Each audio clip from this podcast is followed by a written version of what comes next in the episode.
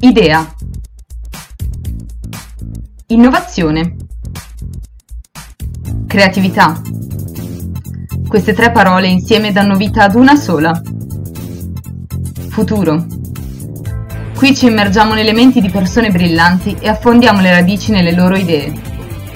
Questo è Lights Off. Esiste, ecco qua lo dico, non esiste la soluzione per fare moda sostenibile oggi. E quando noi diciamo moda sostenibile, intendiamo una moda magari a limitato impatto ambientale o che ha un impatto sociale più alto, non è però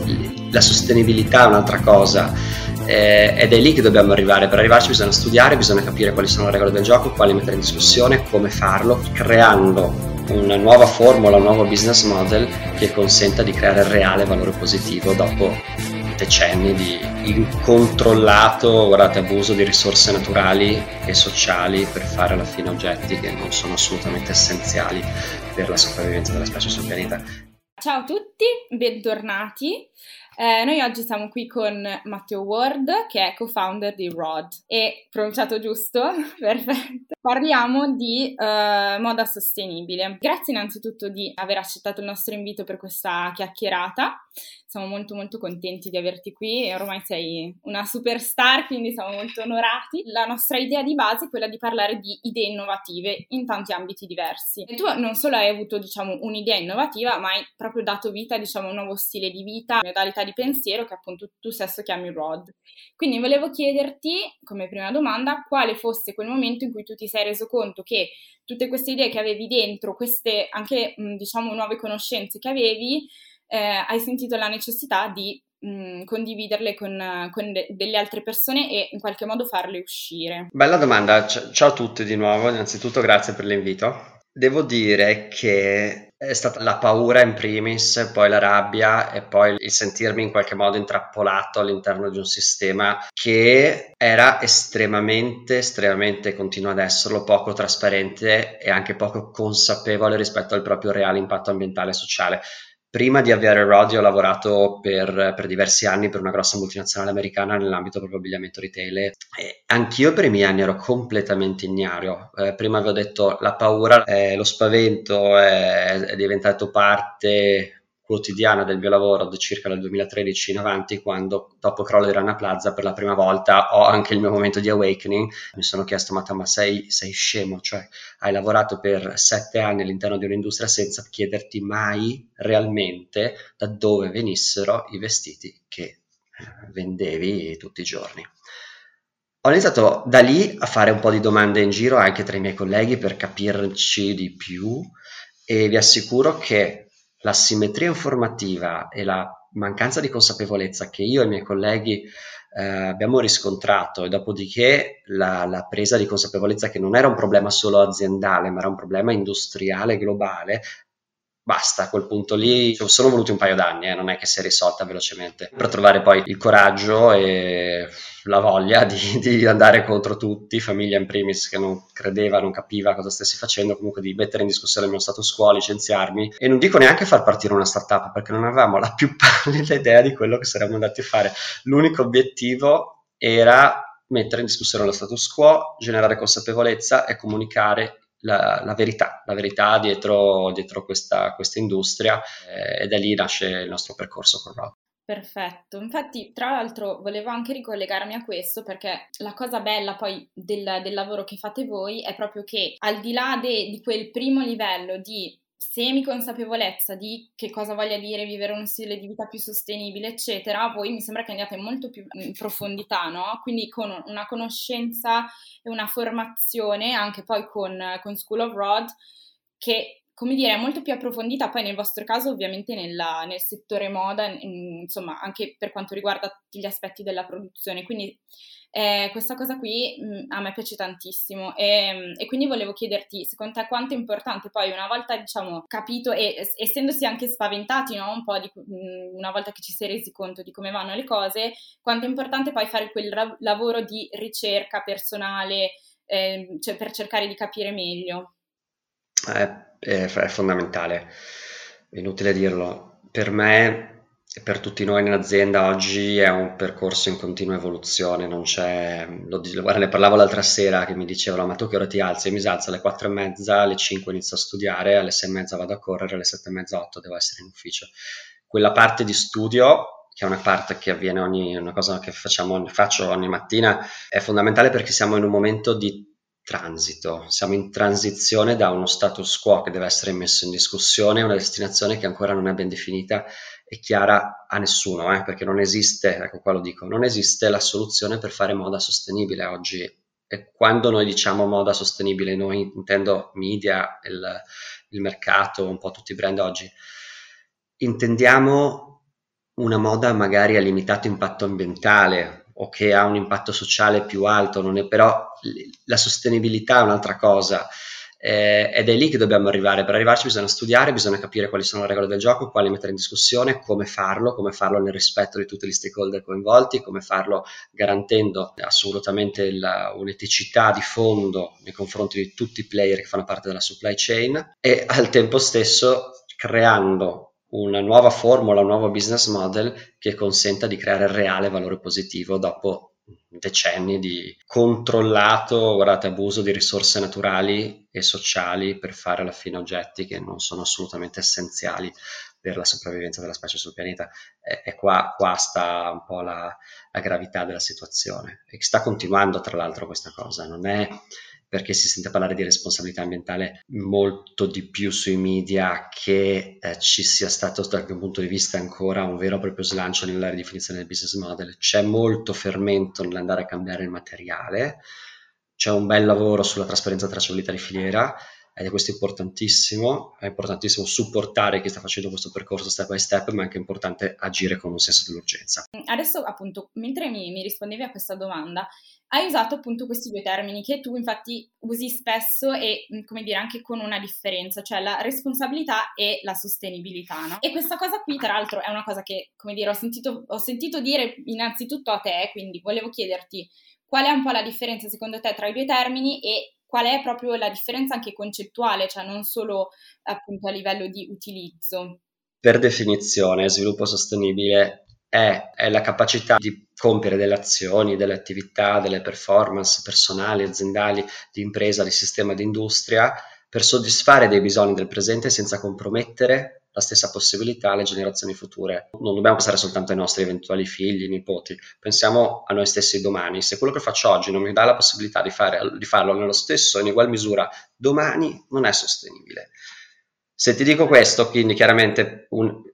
com'è che una maglietta col poliestere riciclato, il cotone biologico, viene definita sostenibile? Non, non per definizione, no, da, da, solo l'oggetto preso così non può essere non può rientrare in quella definizione. Può invece rientrare in una definizione di oggetto che è eh, limitata a responsabilità ambientale o che massimizza un impatto sociale per tutta una serie di iniziative che l'impresa magari mette in piedi. Sono due cose ben distinte, hanno dei KPIs distinti, hanno de- una definizione diversa, vengono misurati in modo diverso quello che dico spesso anche che mentre la sostenibilità è la destinazione no, alla quale oggi stiamo tutti, io in primis cercando di arrivare, eh, mai in vita mi sognerei di dire che i nostri oggetti sono sostenibili, sono responsabili, ma non sono ancora sostenibili.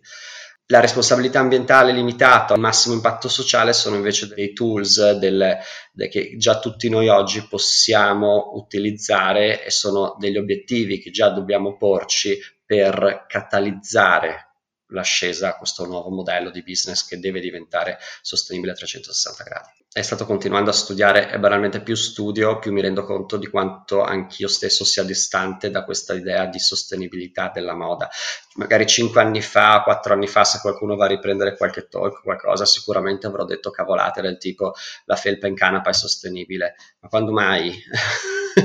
Ci siamo arrivati pian piano e ogni giorno continuo a scoprire nuove cose, più ci entri, più capisci che è un lavoro veramente sistemico che dobbiamo prendere con un'estrema apertura mentale e con spirito collaborativo inclusivo nei confronti di tante altre aziende, tanti altri settori per trovare soluzioni che oggi non esistono. A proposito di questo, tra l'altro, voi aveva, avete iniziato il vostro lavoro proprio nelle scuole, no? con, un, con un progetto educativo. Volevo chiederti quindi come secondo te potremmo fare entrare questo tipo anche di eh, appunto conoscenza nel sistema scolastico, quindi di, in modo da ampliare il più possibile no, la, il numero di studenti che effettivamente ricevono anche questo tipo di informazioni? E come invece, perché poi tu fai anche molto lavoro sui social, su Instagram, come appunto dicevamo prima, come cambia anche un po' il modo di comunicare, nel senso che mi immagino che in una classe di 20 ragazzi si ha un conto. Su Instagram, piattaforma gigantesca in cui ti seguono un sacco di persone, anche diverse tra di loro, immagino che poi sia un po', un po diverso e insomma anche la, la tipologia di, di modo di mettere le informazioni sia diversa. Sì, siamo partiti dalle scuole proprio perché sono uscito da, dall'azienda e mi sono licenziato, non avevo la più pallida idea di quello che volevo fare se non eh, generare consapevolezza, generare consapevolezza, educazione, informazione, comunicazione. Ho sempre amato la comunicazione e dopo un, un viaggio di tre mesi dove su Instagram in realtà iniziamo a comunicare quello che stavamo scoprendo giorno dopo giorno sulla verità attorno all'impatto ambientale e sociale della moda, ehm, un viaggio che ci ha portato in tutta Europa, da Barcellona ad Amsterdam, dove io, Victor e Federica, un'amica, Victor l'altro co-founder della società, abbiamo fatto volontariato letteralmente volontariato, abbiamo messo in piedi iniziative di qualsiasi tipo per capire esattamente di che cosa stessimo parlando, quale fosse l'entità del problema, eh, tre settimane per esempio a riciclare la plastica ad Amsterdam per capire i diversi tipi di plastica, come funzionano, insomma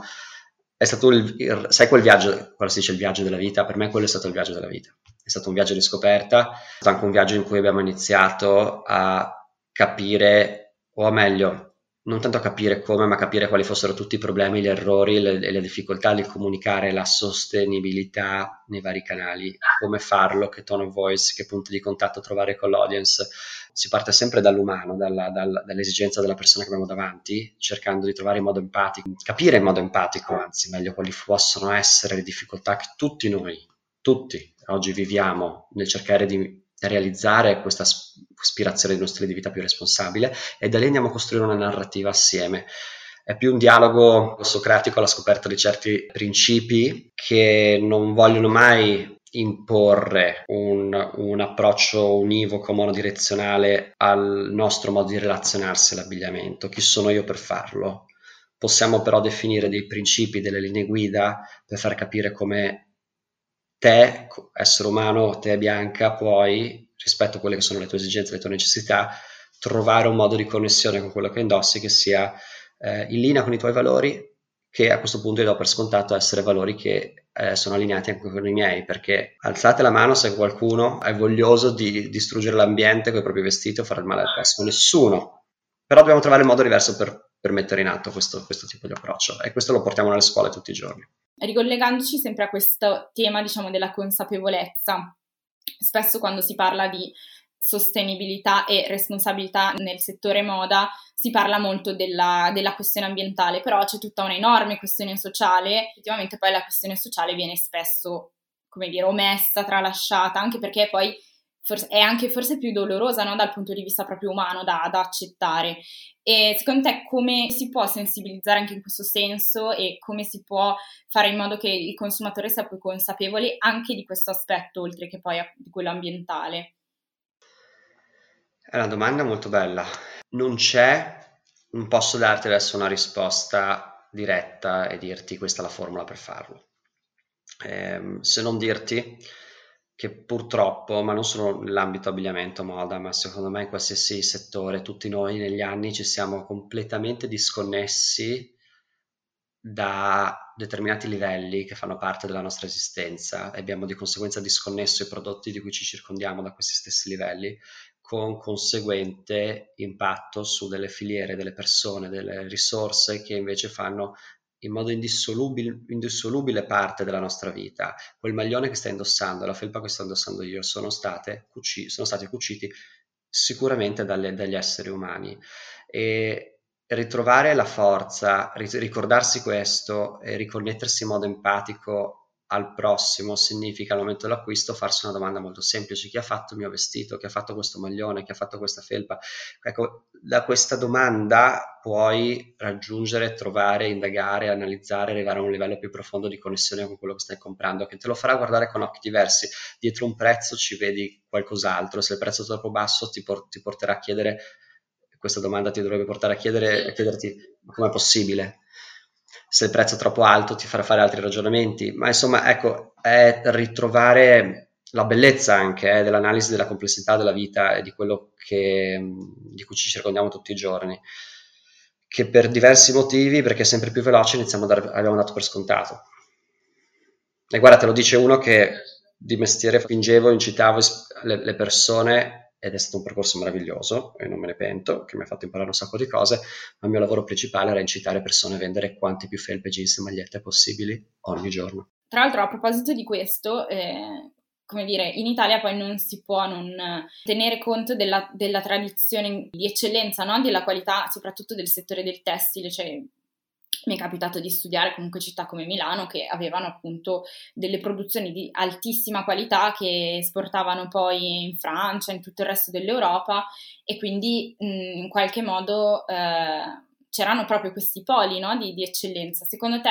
il fatto di avere questa cosa qui alle spalle, cioè questa storia alle spalle, può aiutarci a ritrovare un tipo di consumo più, magari più limitato in termini di, di quantità, però di, di, maggiore qualità. In realtà non ne sono convinto appieno perché purtroppo anche qua, anche in Italia oggi ci siamo disconnessi dalla bellezza che i nostri nonni, i bisnonni hanno generato e, dall'attenzione e la cura con cui invece loro si circondavano di, di diversi oggetti. Ma non voglio fare questi discorsi che poi mi fanno passare, sembro un vecchio, um, però la verità, per quello faccio io sono fermamente convinto che per fare due passi avanti sia necessario farne uno indietro. Questo anzi è stato una, l'unico motivo per cui siamo riusciti a mettere in piedi una filiera innovativa circolare e, e, brevettare un nuovo processo di tintura è perché ci siamo guardati indietro, abbiamo scoperto che 2000 anni fa, non, neanche mio nonno, i nostri, non so se i miei antenati, penso di no, però 2000 anni fa gli antichi romani tingevano in un determinato modo e da lì il, la, la, scintilla, quella, quella la motivazione a capire, cavolo, se lo facevano loro e oggi questa cosa la buttiamo via, perché non provare a recuperarla e a inventarci qualcosa di nuovo che sia allineato con delle esigenze contemporanee. Ecco, in quest'ottica qui, tutti noi che siamo in Italia, sì, abbiamo, abbiamo un, un patrimonio culturale, artistico, di design, eh, design industriale, dei geni creativi, degli imprenditori visionari che hanno, guarda, eh, eh, che hanno scritto tutto, ci hanno dato tutto, ci hanno insegnato tutto, basterebbe guardare indietro con quell'ottica lì per ricordarsi qual è la vera promessa del designer, che è rispondere alle reali esigenze dell'umanità. Mi piacerebbe trovare anche oggi, anche qui, molte più persone che, che hanno la voglia di mettersi in gioco e um, il coraggio di mettere in discussione lo status quo, e, però la trovo ne, nella nuova generazione, cioè voi, i ragazzi, gli studenti, tutte le persone con cui parlo nelle scuole, quelli ah, cazzo che carica. Grazie mille intanto per la risposta a questa domanda, eh, dobbiamo tutti un po' riflettere di più su questa, su questa cosa. E a proposito di, tu dicevi appunto che hai molta fiducia poi nelle nuove generazioni, allora ti chiedo, questa è la, una domanda un po' così, cioè da un milione di euro. Um, come fa uno studente che ha un budget mensile bassissimo a acquistare in modo più, più consapevole, più responsabile? Perché poi appunto spesso associamo alla, all'idea della moda responsabile eh, ovviamente prezzi alti che sono quelli assolutamente giustificati, solo che ovviamente essendoci abituati a prezzi bassissimi ci sembrano poi delle cifre molto alte, no? Sì, sì, assolutamente, non sono qua a, negare questa cosa, non sono a dirvi, non, so, non sarò la persona che vi dice eh, banalmente comprate meno e fatele durare. Non, non, non, è una risposta, eh, non, è de, non, è una risposta rispettosa nei confronti delle, delle, persone, secondo me. Ripeto, non sono io, nessuno a, è nella posizione per dire in che modo dobbiamo relazionarci l'abbigliamento. Come si fa però per vestirsi in modo responsabile senza distruggerci il guardaroba o sentirci in colpa se giustamente non possiamo permetterci una maglietta che costa 60 euro. Come si, si risolve questa cosa? Il business model è un po' la chiave qua, secondo me, che deve, deve essere rivoluzionato. Non possiamo scontare, come giustamente detto tu, il valore delle risorse naturali, delle risorse umane realmente impiegate nella produzione degli oggetti. Questi non possono essere scontati e l'unico motivo per cui un certo tipo di moda costa così poco è perché invece uno sconto da qualche parte è stato fatto. Quindi, detto ciò, non stiamo diventando più ricchi e il prodotto non può calare di prezzo, sembra un dilemma insuperabile e allora cerchiamo di capire come il prodotto entra nei nostri guardaroba e in che modo. Um, ci sono tante startup che stanno esplorando business model diversi, quindi trasformare, trasformare, il prodotto in servizio, per cui tu non paghi l'oggetto, paghi una subscription a un programma e non devi compromettere la tua voglia di variare stile ogni, ogni mese. Grazie mille, anche questa risposta super interessante. Ti farei un'ultima eh, domanda che mh, mm, non posso non farti, diciamo, eh, che vabbè ti viene fatta in tutte le interviste, ma greenwashing, parliamo di questa cosa ovviamente sapevi che sarebbe arrivato. Allora, vabbè, al di là del, diciamo, della definizione, ormai mi sembra che più o meno tutti abbiamo capito di che cosa si tratta, però volevo chiederti, a parte alcuni casi super, diciamo, eclatanti in cui ci rendiamo conto un po' tutti che evidentemente è una, una strategia di marketing che non, non ci sarà sotto una grande come dire, valore, no? Attenzione, ma ehm, quali sono invece secondo te i casi in cui è un po' più difficile capire che non si tratta di, di una vera attenzione, ma più appunto di, di, strategie, in questi casi un pochino più così a metà, no? Al limite. Ci sono un sacco di casi in cui invece è un po' più sottile la linea di demarcazione. Spesso, guarda, ci sono due, tra l'altro ho parlato di recente, quando ci sono delle situazioni in cui viene detta una mezza verità, è difficile. Allora, se c'è, una, se c'è una, bugia eclatante, è, è, palese. Se c'è una mezza verità, è il modo migliore per fuorviare la, la gente. Tu vai su un sito, vedi questa cosa qua, i siti sono molto ben strutturati per mettere in evidenza ovviamente quello che il brand ha, ha voglia di comunicarti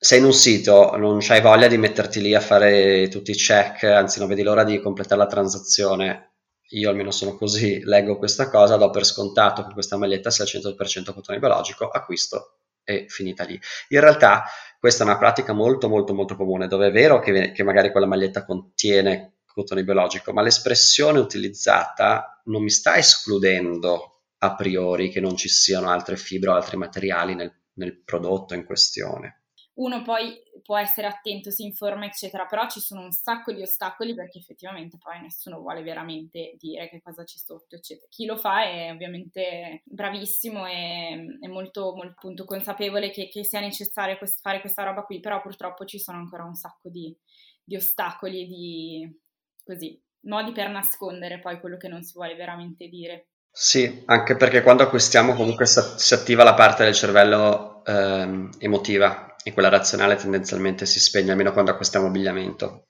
Bene, io avrei finito le domande, quindi grazie mille, tutte risposte super interessanti, secondo me avremo tutti molto da pensare, insomma, dopo, dopo questa intervista. Spero che poi tutti quelli che ci ascoltano ti seguano su Instagram, che è, un, è una fonte inesauribile di, di informazioni, quindi